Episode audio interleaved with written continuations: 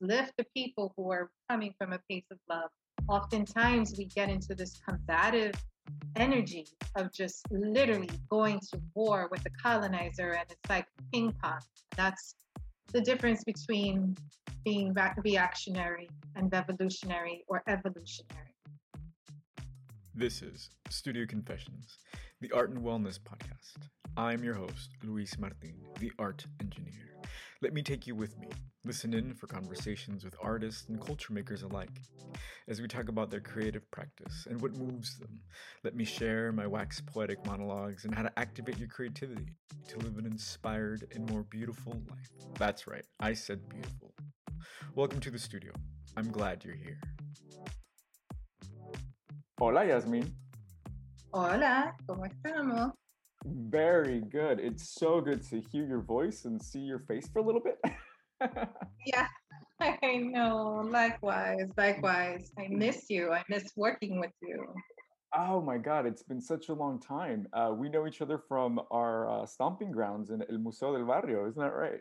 That is correct. That is correct. And you are kind of not in that area anymore. Where are you? So, yes, um, seven years ago, I left New York City and I moved to Puerto Rico. Que sabroso. That sounds amazing. Now, I'm sure it's not as simple as, you know, like in the movies, cut from New York and then cut to the beaches of Puerto Rico. How has uh, that transition been for you? Uh, it's been life changing to say the least. Um, just because it wasn't, you know, my work has always been mostly about this place. This is where my parents were born. I was born and raised in Brooklyn. And so I guess art was a way to fill the gap, right? The void of feeling like I didn't know this place at least enough. And so it was very much from my creative practice. But then we happened to arrive at a time in which everything just kind of hit, you know, the debt crisis, which was, of course, like a century of colonialism in the making. But uh, just it, news hit the airwaves right after we got here, and then um, that kind of brought a lot of austerity and different things. And then three years into our time here was the the infamous hurricane season, and you know, all leading to where we are now as a planet with a pandemic. so I I laugh just because of the intensity, right? By no means is it funny, but I will say that there was there's no other place I'd rather be to have experienced all of this than here. This is my womb. This is my home. Uh, that's amazing. And I mean, as you're saying this, I think I'm, I'm having flashbacks of your work, your paintings and your mural work. And yeah, it all just makes sense, right? That, that, that you would have to be a witness to this evolution uh, and be part of it in some way. When when all of this hit the fan, the proverbial fan, did any part of you say, uh, maybe I'm going to go back? At the beginning, the irony is that in the beginning, um, which is the financial issues, we thought that we would have to go back because we thought we couldn't sustain ourselves here. But it was literally like we were in limbo. We couldn't sustain ourselves here to stay and we couldn't sustain ourselves to move back. All right. That's where we were. We were like out of out of no choice.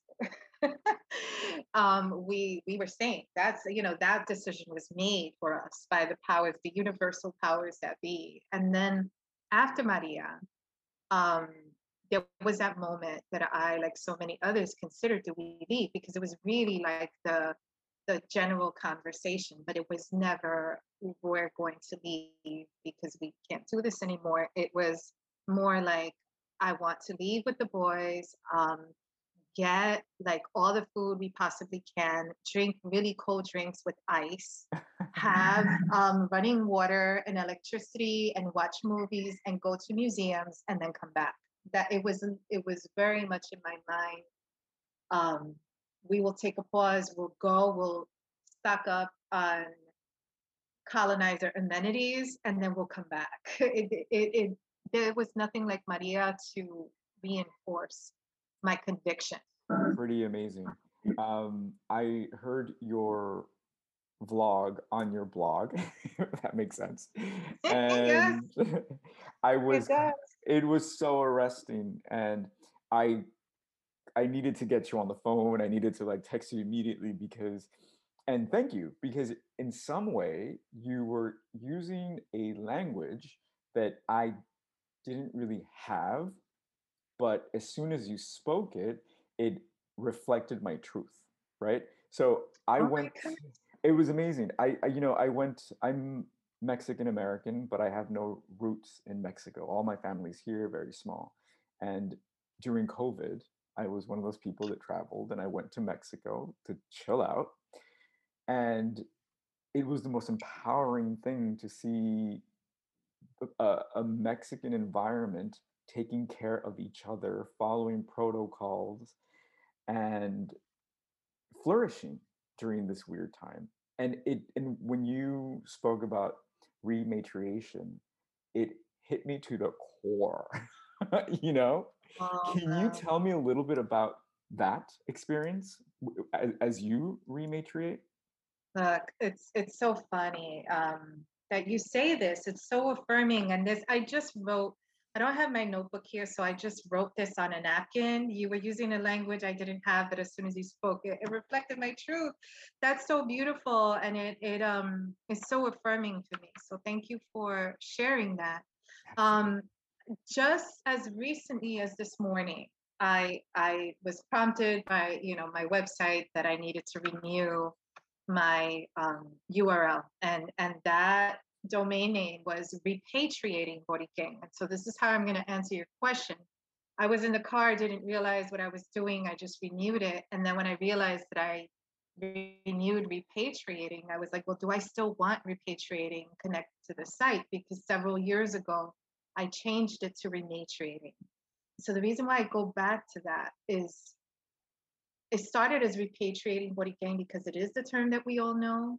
But when I started to arrive at this decision to change everything in my language to repatriating, one of the things I chose to do was just research both terms. Mm, And one of the things that came up for me with under repatriating was a whole series of laws where I don't know if it was J. Edgar Hoover, I, I don't know who was involved um, in quote unquote repatriating Chicanos and Mexicans and Mexican Americans to Mexico. But then, of course, we know that like a lot of the folks that were being so-called repatriated were not being repatriated because they were on their lands, right? Like be- since before the United States. And so I started to see all the ways in which repatriating, uh, coming from this patriarchal sense of land grabs, as happened to Puerto Rico with the Treaty of Paris, has happened to Mexico with the Treaty of Guadalupe Hidalgo, 50 years, literally 50 years apart, 1848, 1898. I needed a more um, fitting language. And so, one thing that I always knew since moving here was that I would always describe this land as the womb, Mm, right? And la matriz.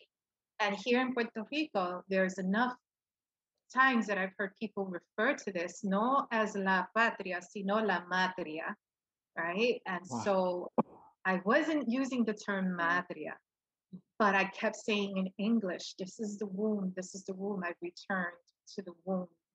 So it just made sense that rematriation, which is actually widely used, um, I can't say widely used because I'm not sure how much that is the case, but in terms of the writing around it, the cultural efforts around it, the scholar, the scholarship and the activism around it, I would attribute it to indigenous people of Turtle Island using this term rematriation.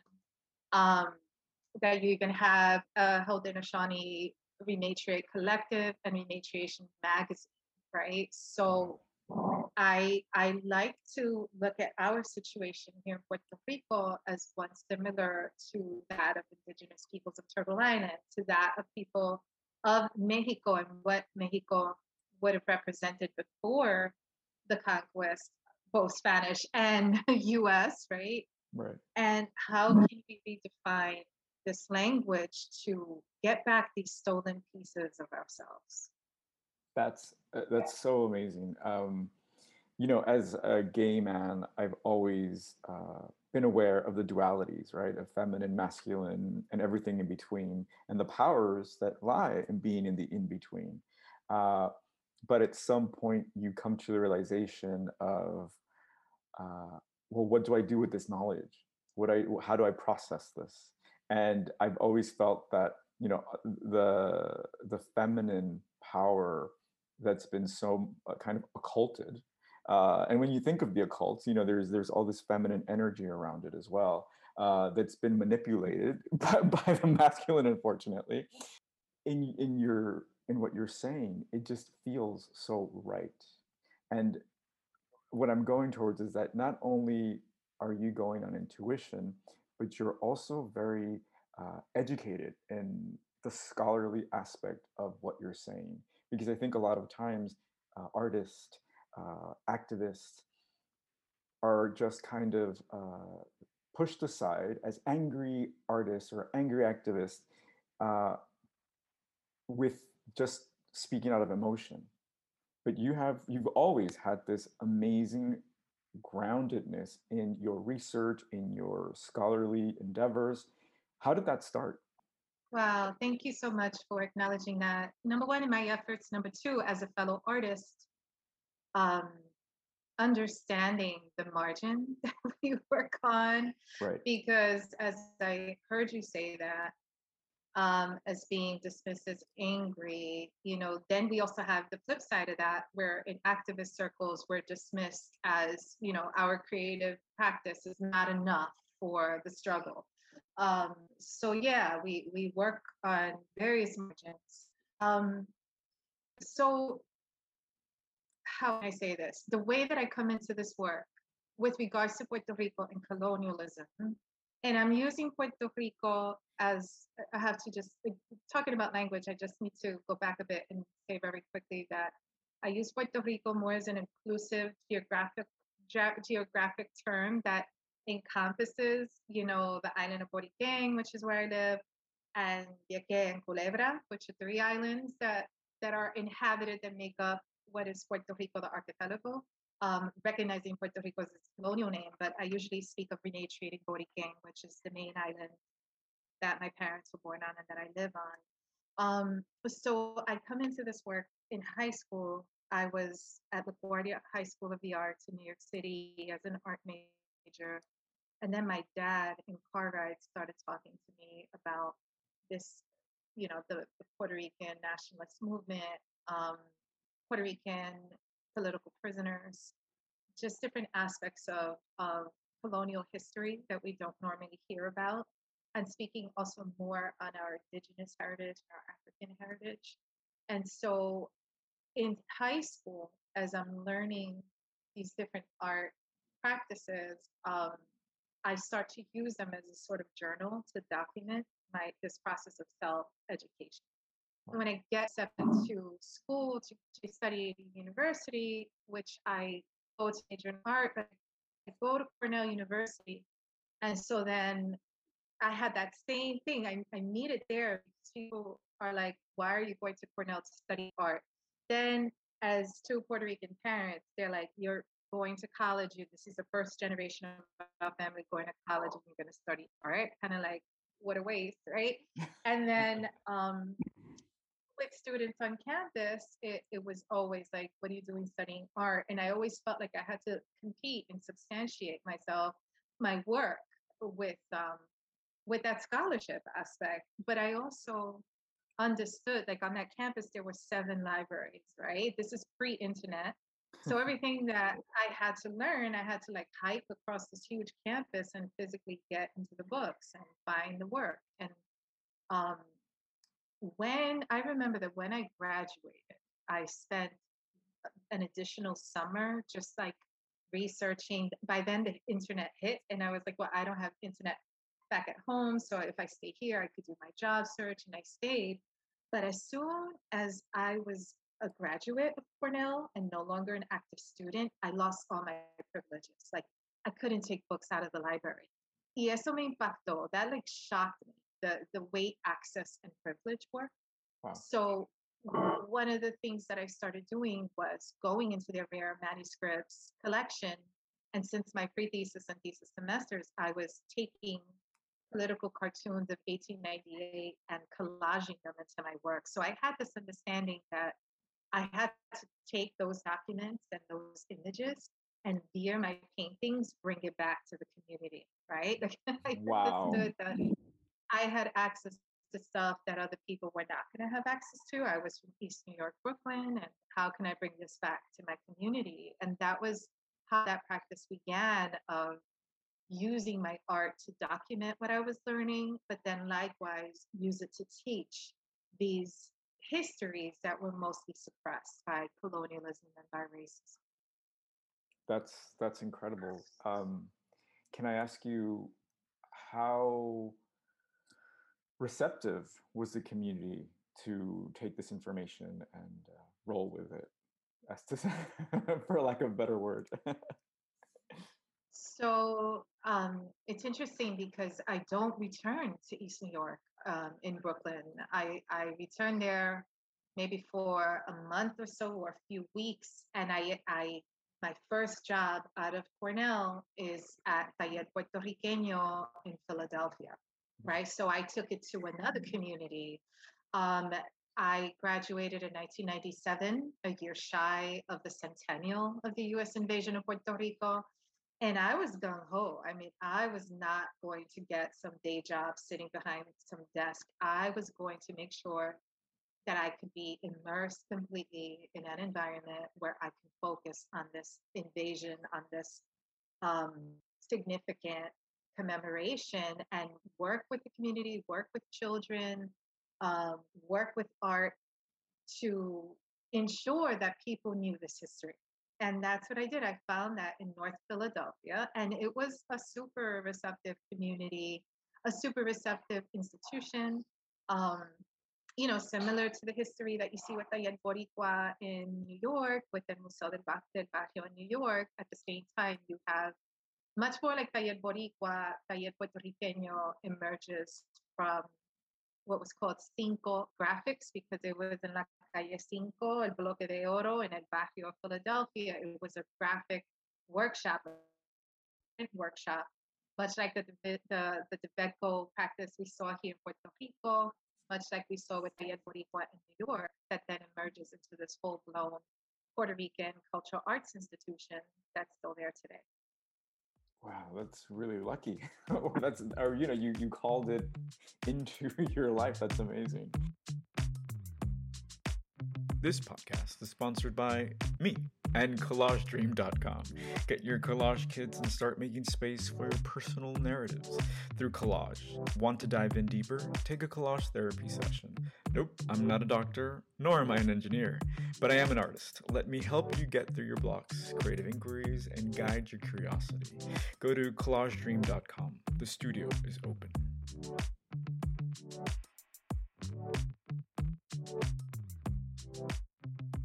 One thing that I come across with a lot of, uh, I don't know, artists who are educating themselves about history, about colonialism, uh, there is a certain amount of wellness that we have to kind of cater to ourselves, right? Uh, how do you do that? How do you make sure that with everything that you've learned, with all the atrocities that you study, with all the realities that you're faced with, how do you take care of yourself? How do you keep going? Thanks for asking that. It's such an important question. Um, I had this epiphany, like I would say two months ago now, um, which is which was that our wellness is our greatest weapon, Mm. right? Um, and it, it, I I have to say it in that way because people who are art, whether artists or activists, like we see this struggle towards whatever it is that we're trying to achieve the struggle itself is the weapon and, and how we're going to get there, but not realizing that in the process, we're sacrificing really the greatest weapon towards liberation, and that is our wellness, right? Yes. Um, so I think when I speak to not, you know, um, not rather being in any other place than here, it's because it's because I learned that here. I learned that by being removed from the amenities and being connected to the land and just seeing, connecting to sort of like what our original essence would be as a people. What is our original essence in terms of el alimento or like how we live off the land, how we can heal ourselves off the land. My grandfather was a curandero who worked with plants and, and you know, could heal people in spiritual ways and with plant medicine. And so um, definitely being here was able to connect me to that. And it's something that brings me a lot of healing. I try to practice, you know, ways of grounding myself to this land by by planting myself, by tending to those same plants that my grandfather worked with and that other ancestors worked with. Um, since before leaving New York, I became very connected to the moon and the cosmos. with the like the three stars we could see from New York City, right? The reason why that that has worked for me and sort of a wellness practice is because when you grow up in a in a colonized community as part of a people who have been conquered, colonized, and everything is framed within this diminutive, right? The, the the inferiority complex is really deep. And I know for a fact that that's why my father started to speak to me about this history because he could see that. And so having a practice where I'm thinking about our ancestral tra- traditions, where I'm thinking about this earth as a collective, humanity as a collective, and even what the cosmos would represent, and nature, our natural environment, it's a way to constantly connect to something way more expansive and see myself as part of a much more beautiful, greater collective than just being a colonized Puerto Rican, right? As as I grew up thinking in my childhood in Brooklyn. So for me, a lot of wellness comes from rooting my spirit, grounding my spirit, and never allowing those man-made amenities, that patriarchy, that competition, and all those things that kill our spirit to take hold. I love that. Oh my goodness. There's so much to unpack there. Um, you. you said you said a few things. Um, so every time there is an argument about anything that's happening in the world, I feel that the answer is colonialism. mm. You know, mm-hmm. but you can't answer any problem with just that one word because people glaze over and they're like, oh, here's another, you know, woke, angry uh, person of color, right? I love the way you use that word very freely and it, it expresses a truth without the weight which is uh, very refreshing. Um, so can you i don't know tell me a little bit about how you uh, I, I, I, guess the, the, proper question is educated yourself about this uh, and, and again not letting it weigh you down and also be kind of like a a deterrent, right? Because I think when people think, oh, colonizer, oh my God, eh, so she doesn't speak or he doesn't speak to white people or or they're anti-American or anti-white. Um, mm. how, how do you resolve that? Yeah, thanks for asking that. Um, so I would like to, in order to answer that question, I would like to offer another word, which is for me a deeper root to colonialism. And this is, I won't take credit for this. I'll maybe bell hooks, right? Is mm-hmm. where I get it from and that word is lovelessness right mm-hmm. that's that's a bigger word to um talk about the root of all evil wow. uh, on this planet or at least you know across humanity and it, it essentially is lovelessness right it's this is what's at the essence of why people would seek power seek to overpower others seek to conquer others and what belongs to others. And so that for me, you know, is if, if our greatest weapon towards liberation is wellness, then our greatest weapon in wellness and liberation and all of this would be love.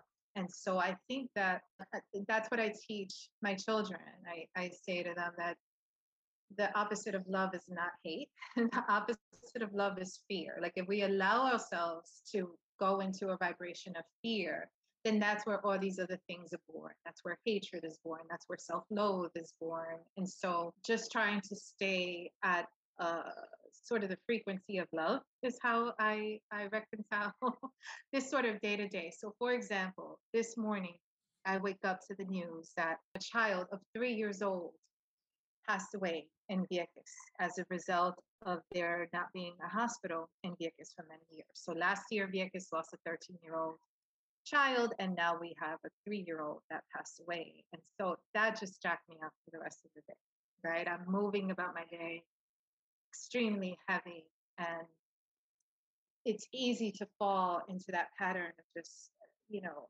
hating on all the systems and power structures that make it such. Um, but what I do instead is then bring it back to the people. Like I am in communication with Jai's mother, Jaideliz, is the girl who died last year. And just seeing her posts and honoring the humanity of her posts as she witnesses this happening again. It's like reliving it. It's like who has been listening to her struggle at demanding justice in a hospital for Vieques and just by connecting to the folks that are there, by connecting to this mother whose love was so great that she tries to ensure that all Vieques children will be safe, not just her own.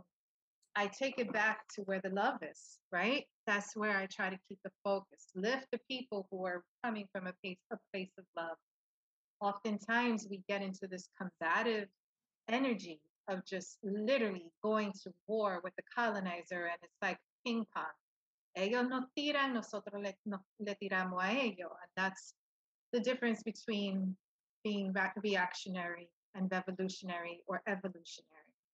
And so just always focusing on my heart space, that what I do, what I say, what I put out into the world, all actions will come from my own heart center versus a response to one of these loveless power structures or you know power hungry people because then that takes me out of that space and i'm no longer being authentic and true to myself how powerful and i think uh, you know it's it's so easy to watch the news and see a, a, a report on something like you just mentioned and internalize it feel sad about it, and then flip the channel or, or look for another YouTube video.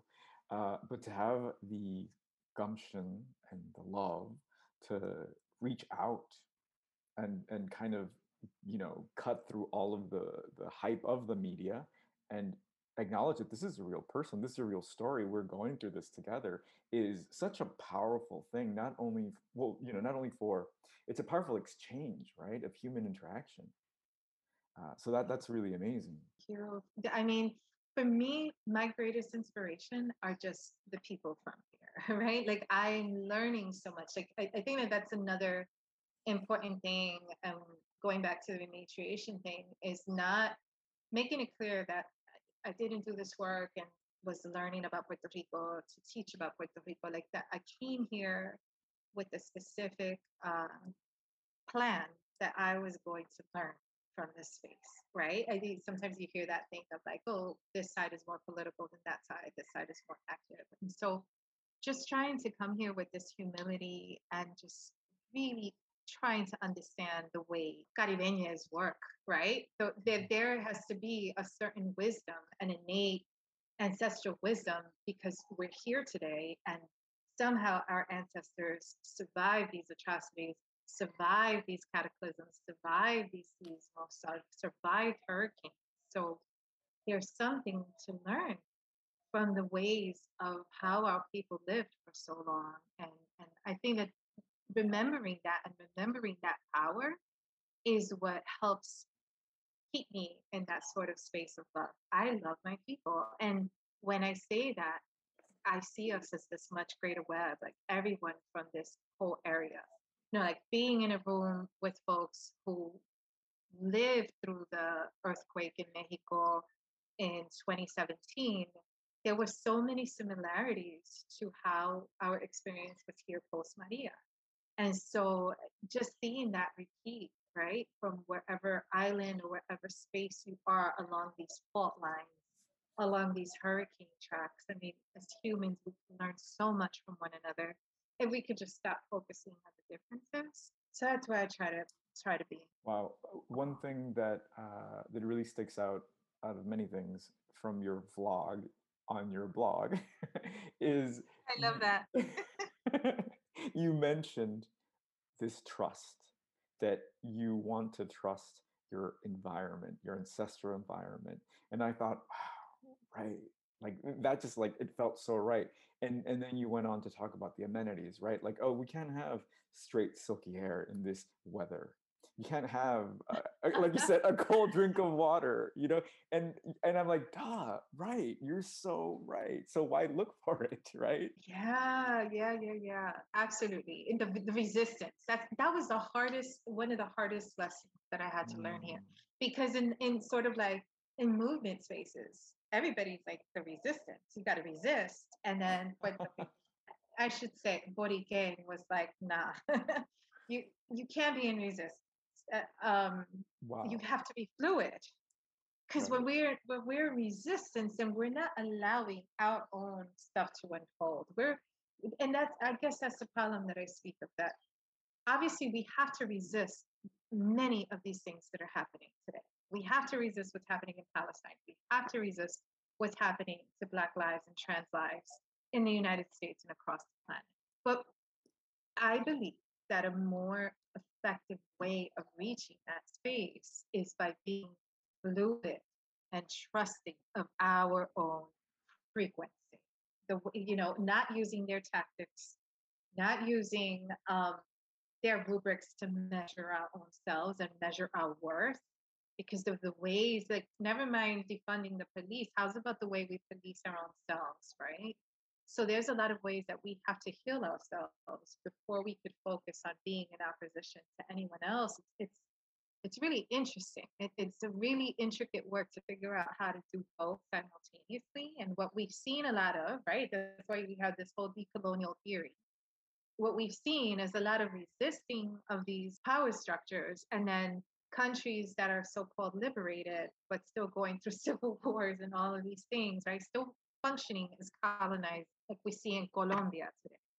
And so how can we rethink this model so we could just stop beating on ourselves and on each other? Yeah. There's so there's so much in there. My God, I could speak to you for days and hours and years. Uh, so before I let you go, I'm just really curious. What is one thing that surprised you in, in a good way, in a weird way, in a cosmic way of your rematriation? I was surprised by this is going to sound awful. I was surprised by the generosity, the abundance, and the bravery of people. Yeah. Coming from New York, everyone is to themselves, right? Uh, everything is about always having enough for you to function because everything in New York is so expensive.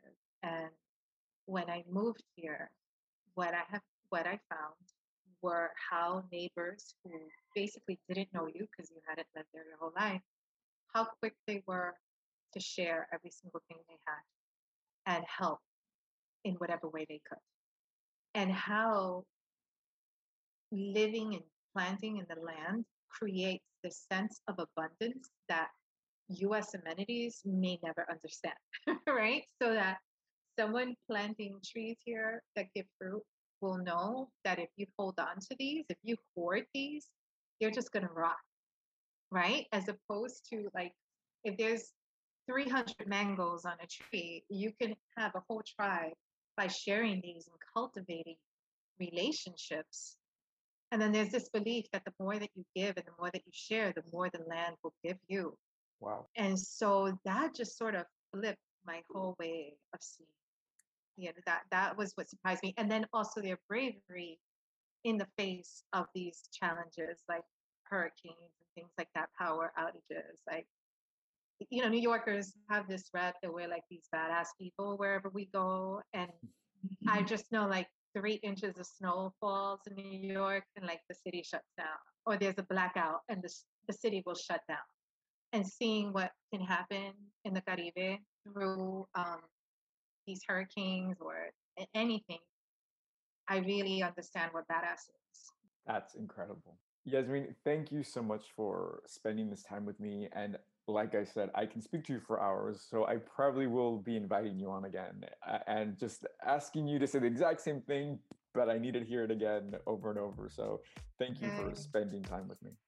Thank you for having me. It's such a whatever. This is like awesome. This is our little virtual reunion, and I'm very grateful. Thank you. Cheers. That's it. Thanks for listening. If you've heard something that moved you, please share it. You are the candle that can ignite a thousand flames. I am Luis Martin, the art engineer, sharing with you what moves me.